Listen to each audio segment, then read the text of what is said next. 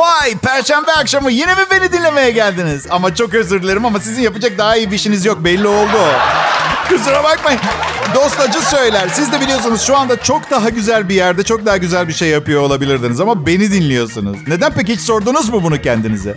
Misal zamanında bütün arkadaşlarınız ders çalışırken siz sokakta top oynaya, oynamaya indiğiniz için olabilir mi? O diğer güzel şeyi yapamıyorsunuz. Beni dinlemek zorundasınız. Çünkü bedava. Gerçi millet size bir şey söyleyeyim mi? Hayat öyle acayip bir şey ki. Öyle uzun ve benzersiz bir macera ki. Ne zaman ne olacağını kestirmeniz çok zor. Gözümün önünde tamamen değişen o kadar çok hayat gördüm ki. Yani mucizeler hala oluyor. Ama haklısınız hep bana oluyor. Evet, başkasına kalmıyor. Suçluyum ve mutluyum. Size de oluyor mu? Başkasının mucizesini kıskandığınız oluyor mu? Hiç? Misal ne bileyim son parasıyla böyle 1 dolardan 30 tane bitcoin alıyor. Perişan ve sefil hayatı. Bitcoin 60 bin dolar olunca o henüz olayın şokunu atlatamadan Bayce çoktan sinir krizi geçirmiş oluyor. Ama gelin sadede gelelim, sadede gelelim. Şakayı bir kenara bakalım. Asıl zenginliğin ne olduğunu keşfetmem çok uzun sürdü benim. Bazen insanın olgunlaşması gerekiyor. Bazı şeyleri anlayıp kavrayabilmesi için. Eskiden önemli olanın para, hisse senedi, döviz, katlar, yatlar, lüks arabalar olduğunu düşünürdüm. Ama değilmiş. Altın, altın. Altın mükemmel bir şey. Çünkü bir kağıt değil. Kullanım alanları var. En önemlisi et lokantalarında etin üstünü kaplıyorlar. Bir takım zengin, acayip her zaman yiyecek. Canım dana pirzolayı altınla kaplayıp mundar ediyorlar. Size bir şey söyleyeyim mi? Bazen dana pirzola önüme geldiğinde yesem mi yemesem mi diye düşünüyorum. Çünkü insan bu kadar sevdiği bir şey yememeli bence. Ya e, oğlum Milano'da İtalya'da okuyor. Bu yabancıların tatil sezonu olduğundan İtalya'dan Türkiye'ye geldi. Neyi merak ediyorum biliyor musunuz? Şimdi hayatında ilk defa annesinden ve benden uzak tek başına yurtta yaşıyor. Ve kendi düzeni var. 20 yaşına bastı filan. Değil ki ergenliğin tüm dönemlerini atlattı. Hala çalışması gereken zımbırtıları var ama... Orada o sakin kendine ait hayatı yaşadıktan sonra bizim yanımıza gelince zır deli olduğumuzu düşünmüş mü? Yani bazen içinde bulunduğunuz durumu e, sürekli içindeyken analiz edip değerlendirmek için ya, uzaklaşmanız gerekir ya. Hani hani diyorum şimdi bizi farklı görüyor mudur acaba mesela değil mi? Ama ona bir sürpriz yaptım bu defa. Bir yere gitti ve döndüğünde hala aynı kadınla evliydim. Ve bu onun için çok yeni bir şey. Bakın. ya evet. Yaşlanıyorum adoslar. Artık oğlum 5 ay yurt dışına gittiğinde arada boşanıp yeni bir nafaka bağlayıp yeni biriyle evlenemiyorum. Yoruldum. Bir yandan da karımı düşünüyorum da şimdi acaba nasıl hissediyordur? Yani birkaç defa boşanmış biriyle evlenirken ne düşünüyordur acaba insan? Yani düşünsenize biriyle evleniyorsunuz dört defa boşanmış. İçiniz rahat rahat sonsuza kadar mutlu olacağız diye bir, içinden geçirebiliyor mudur insan? Çok mutlu olacağız. Hep birlikte kalacağız. Beri dur kovboy. Bu elemanın ne zaman çifte atacağı belli olmuyor. Evet. Pekala. Perşembe akşamı radyosu ve Kral Pop Radyo'da Bayce. En yakışıklı programını sizin için yapıyor. Ayrılmayın lütfen.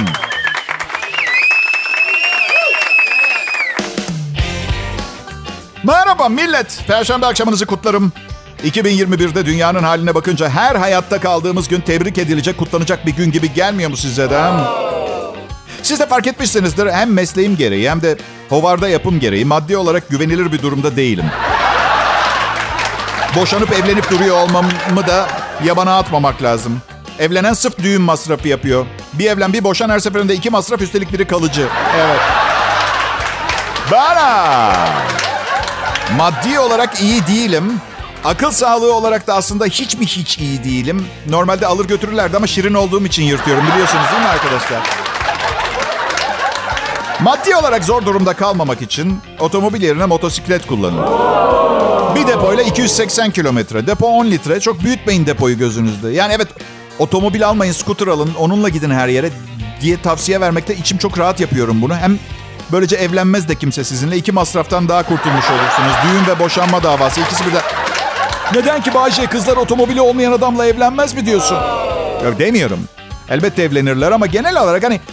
Hasan bu hafta sonu kuzenimin düğünü var. Saat 7'de beni al dediğiniz zaman aşağıda smokinli bir adam mip mip hadi tatlım geç kalıyoruz diye 125 cc'lik scooterla geldiği zaman taksiye binerler Bayce.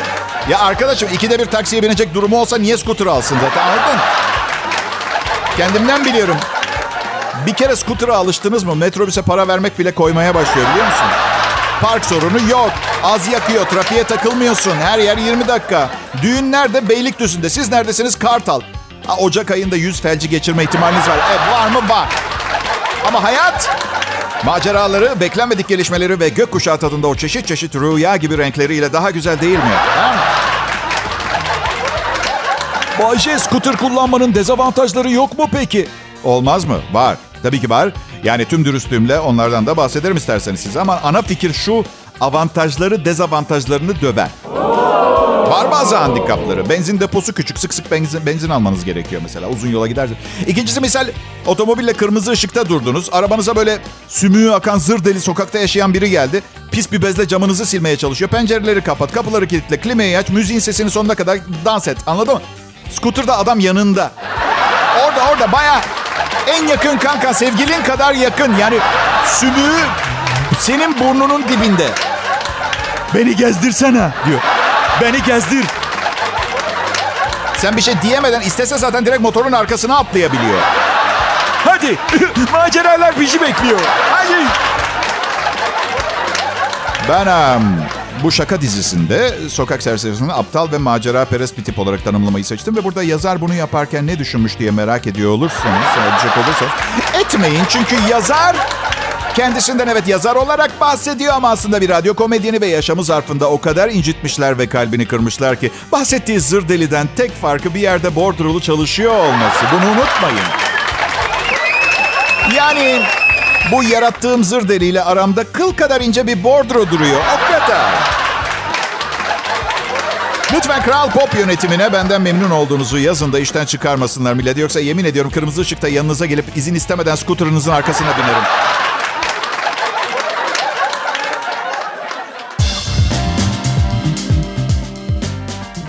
Haber millet? Burası Kral Pop Radyo. Fena iyi bir radyo kanalı. Aa, evet bazen bir şeyin çok iyi olduğunu ifade etmek için negatif sıfatlar kullanılabiliyor. Bunu ortaokul Türkçe öğretmenimden bir hatıra olarak görüyorum. Sınav sonuçlarını açıklamadan önce bir keresinde şey dedi. Sınav sonuçlarınız fevkalade kötü demişti. Kötü, kötü demedim. Şimdi Türkçe öğretmenim dediyse doğrudur olarak alıyorum ben bu konuşma, bu ifade şeklini. Ha, iyi ki doktor falan olmadım. Beyefendi durumunuz muhteşem kötü. Yani bir tek hastalığınız olsa kötü derdim ama nereden başlayacağımı bilmiyorum. Muhteşem diyorum. Arkasına kötüyü bile söylemiyorum. Muhteşem diyelim öyle kalsın beyefendi. Ben de Bayce, ben de fena iyiyim. Evet. Bu işi yerinde mükemmelleştirdim. Öğrenemediğim bir şey varsa sunuculuk hakkında. E adam, e güzel sunucu. Madem bu kadar tecrübelisin, şahaneyim, fena iyiyim diyorsun. Neden ulusal yayın yaparken dilinin kolayca sürçüp yanlış söyleme ihtimali olan mükemmelleştirdim gibi abidik gubidik kelimeler kullanmaya devam ediyorsun? Madem bu kadar iyisin. Ben soygun yapmak istiyorum. Geçen gün 52 yaşıma bastım. Bugüne kadar bir kabahatim yok. Biraz rahat yaşamak benim de hakkım. Ama planladığım soygun için çok çalışmak gerekiyor. Ekip gerekiyor çünkü bir evden bir kasa patlatmak falan değil benim istediğim. Beğendiğim hayatı olan birinin komple hayatını çalmak istiyorum ben. Ama sonra böyle düşünceler aklıma gelince sonra tekrar düşünüyorum. Davalar, hapis filan suç işlemek hiç bana göre değil. Ve sakın alkışlamayın. Bunun bir marifeti olmadığını biliyorum. Yani birini gösterip aa o mu çok iyi bir insandır bugüne kadar kimseyi öldürmedi falan diyemezsin anladın mı? Saçma sapan bir şey bunu söylemek. Benim am, karım o kadar kötü otomobil kullanıyor ki istemeden birilerine zarar vermesinden korkuyorum. Ve aslında çok iyi bir insan ama istemeden yapabilir. Yön duygusu hiç yok. Adı duygu olmasına rağmen Evet. Bak navigasyonla gittiği yerleri bulamıyor. Navigasyonu söylediği her şeyi yanlış anlayabilir mi bir insan? 11 kilometre sola sonra sola dönün diyor navigasyon. Benimki sola sinyal veriyor. 11 kilometre! Onunla seyahat ederken herhangi, herhangi bir aman aşkım şuradan git şunu yap hakkım olmadığı için susup izliyorum. E, macera filmi gibi. Bir kere navigasyon sürekli konuşuyor. Şöyle, rota yeniden oluşturuldu. 200 metre sonra rota yeniden oluşturuldu. Sağdaki yola girin. Rota yeniden oluşturuldu.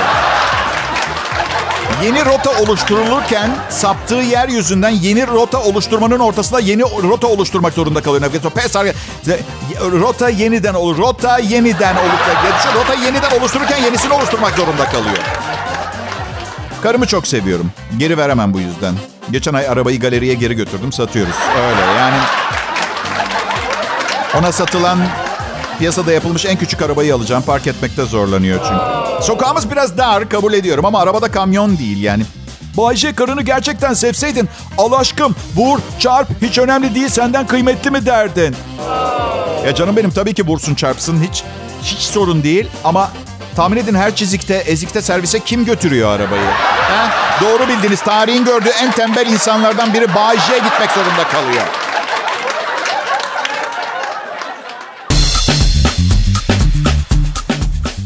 Akşamlar Türkiye. Umarım iyisinizdir. Kolay değil çünkü evet, e, yaşamak.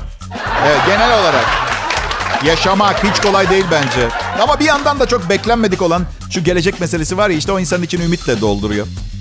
Bizim ha, evde iki kedimiz var. Karımla iki kedimiz. Hayvanları seviyoruz. Yemediklerimizi evde besliyoruz. Karım et seviyor. Ben tavuk. Kedilerimiz kuru mama yiyor. Aslında etobur olan onlar ama biz yiyoruz. Onlara da bir şey veriyoruz böyle. Veteriner iyi bu diyor ama bir takım küçük kediler için bir gece kulübü olsa içkinin yanına çerez diye mesela anladın Öyle bir şeye benziyor ama. Ama yiyorlar, seviyorlar yani. Kuyruk titretiyorlar o garip mama için. Şimdi köpek almak istiyor karım bir tane. Açtım baktım kitapları diyor ki eğer köpeğinizle iyi ilişki kurup kolay yönetebilmek istiyorsanız evde sürünün başı olduğunuzu ispat etmeniz gerekiyor. Bunu söyleyen de köpeklere fısıldayan adam diye biri. Ee, köpeklere fısıldayan adamın tavsiyesi. Çok iyi de dedim. Bizim evde iki tane kedi var ve hepinizin bildiği gibi sürünün lideri onlar. Köpeğe de onlar ayar verecek. Düşünmesi bile hoş değil. Yani hiç duydunuz mu kedilere fısıldayan adam veya kadın diye? Duyamazsınız. İlk deneyinin bir kedi patisiyle şah damarı alınmış olur.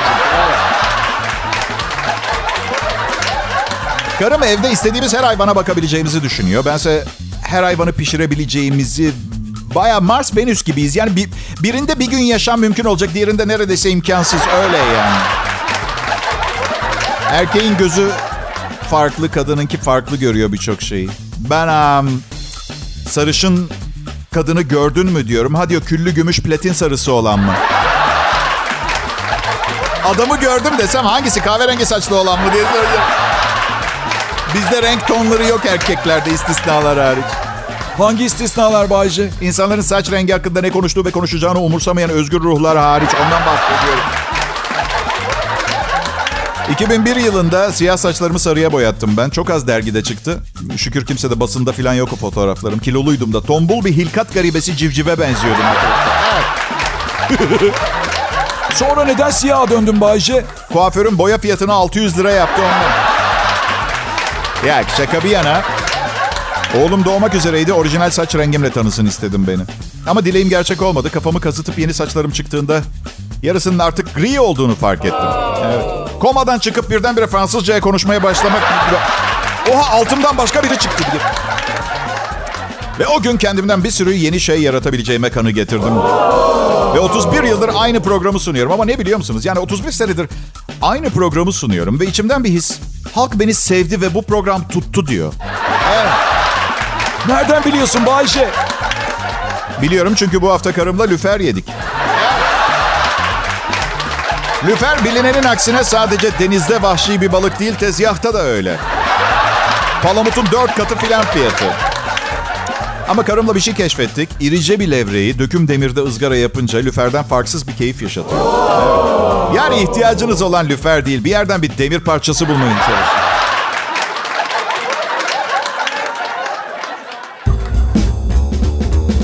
İyi günler, iyi akşamlar millet.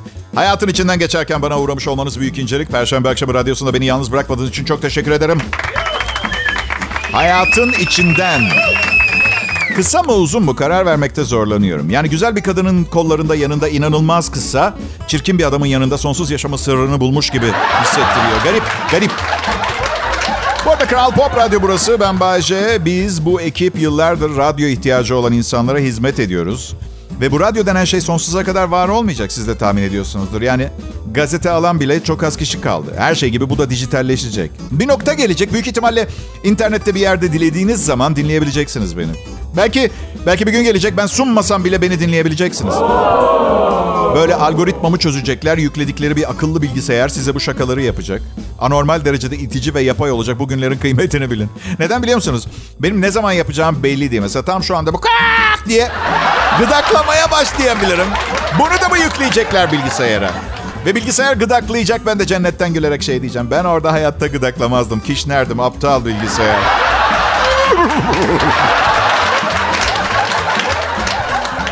Babam biraz rahatsız. Evet, öyle olduğu zaman insanın pek gülesi olmuyor. Hani bütün meslekler zordur derim ben her zaman. Büyük ihtimalle komedyenliğin de zor tarafı bu. Yani hesap kitap değil ki neş- neşenizi aktarıyorsunuz karşınızdakine. Ya böyle bazen zor oluyor. Nesi var babanın Bayce diye sordular. Ya yaşlı benim babam. Gençken Kleopatra ile çıkmış bir dönem. Öyle ne kadar yaşlı diye sorma. Marcus Antonius'a kafa atmış bir insan baba. Sezar'a salata fikrini babam verdi. Biliyorsunuz değil mi bu şakaları anlamak için biraz olsun tarih bilmek gerekiyor. Ama programın tamamına yayılmış bir bilgi gereksinimi yok. Bu böyleydi ama sonra ne bileyim bir gaz çıkartma şakası yapsam misal ne gibi bir bilgi gerektirebilir ki? Herkes kuru fasulye yiyor mesela anladın? Evet mesela şimdi de tarih bilgisi gerektirmeyen şakalar. Kadınlar genel olarak neden erkeklerin hiç ama hiç sevmediği filmler izlemeyi seviyor acaba? Ha? Neden acaba? Bakın karımı o kadar çok seviyorum ki. Yani seçtiği filmleri izliyorum. Ve ağlak filmler oluyor. Neden kendilerini ağlatan filmler seçip izliyor? Neden kendilerine böyle davranıyor? Ondan sonra en ufak bir şey yaptığınızda ama sen beni üzüyorsun derler. Sen kendini üzüyorsun kadın. Benimki bir de kendinden ağlak zaten. Bakıyorum hüngür hüngür ağlıyor diziyi izlerken. Ne bileyim filmde bir atın ayağı kırılmış falan. Yani ne var üstüme gelmeyin. Mutlu değilim. Ben de istemezdim atın ayağının kırılmasını. Bırakın ki at oyuncu bir at. Ayağı falan kırılmadı. Film bu arkadaşlar. Sahne olmazsa ne yapacaklar pardon. İkinci siyah atı getirin. Bunu da bir köşede vurursunuz. At vurucu gelsin. Kötü olan bu ağlatan, anormal üzüntülü filmlerde ben ağlamıyorum.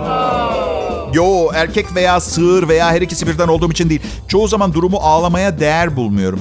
Ve ağlak bir filmi ağlamadan izlediğiniz zaman aynı kafaya giremiyorsunuz izlediğiniz kişiyle. Boş boş bakıyorum ekrana içimden vah vah diyorum.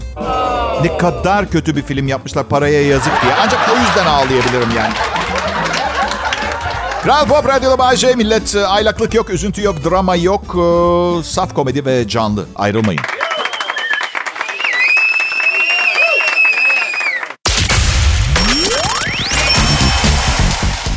Bazen millet hayvanları aciz görüyoruz. Ama çoğunlukla bizim verdiğimiz zararlar yüzünden doğalarını yaşayamadıkları için aciz görüyoruz. Diğer yanda bir insan bebek düşünün mesela. Doğduğu anda nefes almayı bile öğretmeniz gerekiyor. Hayatla ilgili her şeyi tek tek öğretmeniz gerekiyor. Oysa ki bir antilop düşünün mesela. Doğuyor, dört ayak üstüne kalkıp aslanlardan kaçmaya başlıyor. Böyle bir canlı. İnsan öyle mi? Doğuyoruz zaten acil ilgi gösterilmesi gereken bir canlı olarak doğuyoruz. Ve bir şeyleri yerli yerine oturmak tam 18 sene sürüyor. İtalyansanız 30 yıl. Annem öyle söylememi istedi. Evet. Bana. Bu ay 12 defa falan uçağa biniyorum. Bu biraz fazla. Um, bu biraz fazla. Eminim uh, daha fazla uçan da vardır. Ama Martı'ya uçma mı diyeceksin. Sanki kanepede oturabilse oturmayacak. Şimdi bakın hava yolu taşımacılığında biraz kolpacılık var. Kimse kusuruma bakmasın. Mesela oturuyorsun uçakta, kemeri bağlıyorsun, kalkmak üzeresin ve hostes ortaya çıkıp işte kanat kopabilir, suya iniş yapabiliriz, oksijen olmasa maskeler falan. Pardon ama bütün bunları bileti satmadan önce söylemeniz gerekmez miydi? Düşünsen tencerenin parasını ödüyorsun, fişini veriyor. Ha diyor unutmadan bu tencerenin ortadan ikiye ayrılıp çorbanın evinizin her yerine akma ihtimali var. Bu tip durumlara karşı ocağınızın önüne bir şey serin. Uçağımızda 8 çıkış bulunmaktadır. Ya ne olur söylemeyin bana bunu ya. Söylemezsenize nereye gideceğim ben? 8 çıkış var. Gören de bahçeye açılan bir kapı zanneder. Dışarısı eksi 52 derece. Düşen uçakta kalmak bile daha güvenli öyle bir durumda. Kabin basıncı düştüğü takdirde bir kere bu ihtimali hatırlatmaları bile. Neyse ki takdirde oksijen maskeleri düşecektir. Maskeyi yüzünüze takın. Yüzümüze. Arkadaşım bedenimizin nefes alabilen tek yeri yüzümüz. Popoma don gibi geçirecek halim yok onu beni. Oksijen maskesini yüzünüze takın ve normal şekilde nefes alın. Diyor. Normal şekilde diyor. 10 bin metre yükseklikte. Kafanın üstünden bir kapak açılıp kablolara bağlı maskeler düşecek ve sakince normal nefes almanızı bekliyorlar. Gerçek peki? Gerçek şu 10 bin metrede feci derecede sarsıntılı bir uçakta nefessiz kalıp kafamın üstünden bir maske düşerse umarım yanında tuvalet kağıdı ve ıslak mendil de düşer. Evet.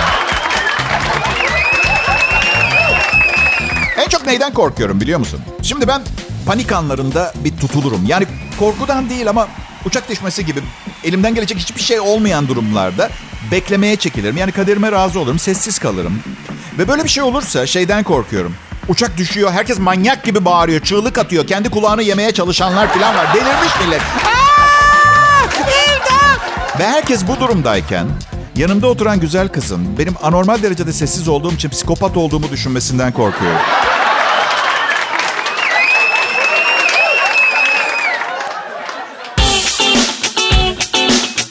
Selam millet, Bayşe burada Kral Pop Radyo'da. Dünyanın her geçen gün aldığı yeni halleri gördükçe moralim bozuluyor. Ve sandığınız gibi küresel ısınma, global ekonomi, açlık, sela, sefalet falan değil. Moralimi bozan dünya çok pısırık bir yer olmaya başladı. Evet. Günden güne daha hassas, daha politik olarak doğru. Evet, do, politik doğruluk arayan herkesin bir hakkı olmalı gibi akıl almaz isteklerle herkesin bir hakkı olmalı. Ağlak ve kırılgan vesaire. 2000 sene önce insanların ortalama ölüm yaşı 30 civarıymış arkadaşlar. Ve hiç kimse hiçbir şeyden şikayet etmiyordu. Vakit yoktu. Şikayet edene kadar eceli geliyordu millete. Şimdi 80 sene yaşıyoruz. Bol bol vakit var. E o zaman haydi tavşanlara etik muamele edilmemesini protesto edelim. Nasıl olsa çok vaktimiz var. Tavşanlardan başlarız. Dünyada son 3 tane kalan Kolombiya'daki kokotata ağacının korunma altına alınması için de kendimizi Birleşmiş Milletler binasına zincirleriz. Nasıl fikir? Süper fikir. Ya arkadaşlar, arkadaşlar bıraksanıza doğa kendi işini yapsın. Bazı türler yok olur, yeni bazı türler doğar. Ama Bayce olan bitenin büyük kısmına biz insanlar sebep oluyoruz. E tamam arkadaşlar neden kendinizi bu kadar ciddiye alıyorsunuz, önemsiyorsunuz pardon? Değil mi? Biz de devinimin, değişimin bir parçasıyız. Böyle olması gerekiyor. Zaten her şeyin siz gerçekten kendinizi Birleşmiş Milletler binasına zincirleyerek mesela tüm kainat tarihinde bir iz falan bırakabileceğiniz inanıyorsunuz.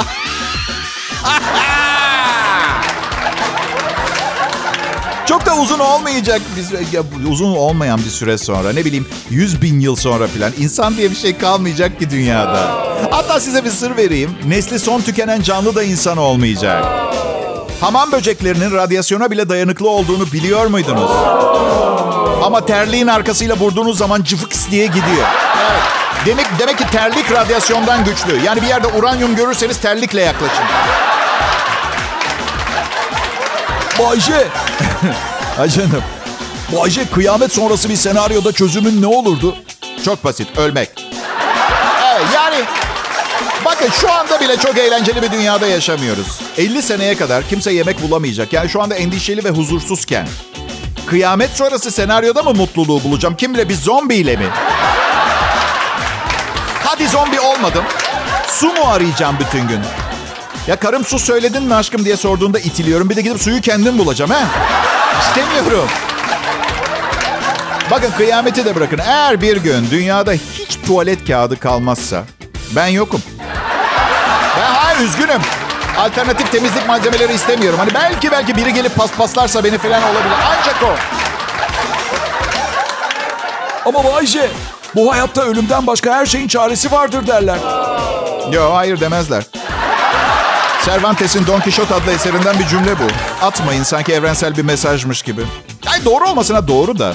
Al peki hayattayım. 25 yaşında ve 5 milyon dolarım olsun istiyorum. Ha? Ölü de değilim hadi çöz. Hadi. Yani ne, alternatif bir şekilde mutlu etmek istiyorum. Beni 25 yaşında 5 milyon doları olan hale getirmek yerine 25 yaşında 5 milyon doları olan bir kızı bana aşık etmek mesela. Çok uğraşmanız lazım beni mutlu etmek için.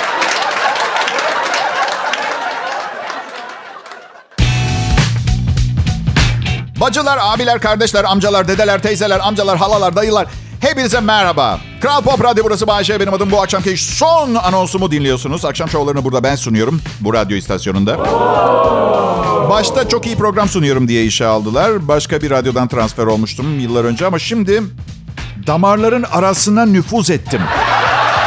Alınamayan bir tümör gibiyim Kral Pop Radyo'da. İyi huylu ama. Aa, iyi huylu tümör Bayşe. Peki. Ee, bana çok sık şey soruyor. Bayce hastalanmaktan korkuyor musun? Zaten çok hastayım. Yani sadece ne olduğunu bilmiyorum. Bir dönem çok hızlı bir gece hayatım oldu benim. Yani kendimle ilgili yolunda gitmeyen bir şeyler olduğunu hissediyorum. Ee, psikoloğum neyim olduğu konusunda delisin ee, yorumunu yaptı. Psikoloğunuz size deli dediği zaman nasıl hissedersiniz bilmiyorum ama ben üzülüyorum. Yani bu kadar parayı bu kadın bana deli desin diye mi ödüyorum? Karım da aynısını söylüyor. Üstelik aynı fiyata hayvan, öküz, sığır gibi şeyler de ekliyor. Ekstra ödeme yapmadığım halde bana jest... Ee, Gitmeden önce güzel pozitif bir düşünceyle baş başa bırakayım sizi. Yılbaşında bağış yapın bir yerlere. Bütün yıl size sunulan nimetler için şükredin ve sizin kadar şanslı olmayanları görmezden gelmeyin. Sen bağış yapıyor musun Bayce? Hayır. Ama bakın genel olarak şöyle düşünüyorum. Ben zaten o kadar büyük bir sevap yapıyorum ki bu programı sunarak. Yıllarca sokakta yere düşen insanlara tekme atsam yine okey belki onu yaparsam istenmeyen adam ilan edilirim ama siz beni anladınız. Ya bakın eğer ben bir yerlere bağış yaparsam çok savurgan biri olduğum için 5 kuruş param kalmaz. Bu yüzden çocuğuma bakamayacağım için sevap yapayım derken tam kapaklanırım. Bu yüzden kendim için tasvip etmiyorum ama siz muhakkak muhakkak muhakkak yardım. Ben, ben ulağım ulağım uygulayıcı değil size mesaj vermekle yükümlüyüm. İyi şeyler yapmak zorunluluğum yok benim. İyi akşamlar millet.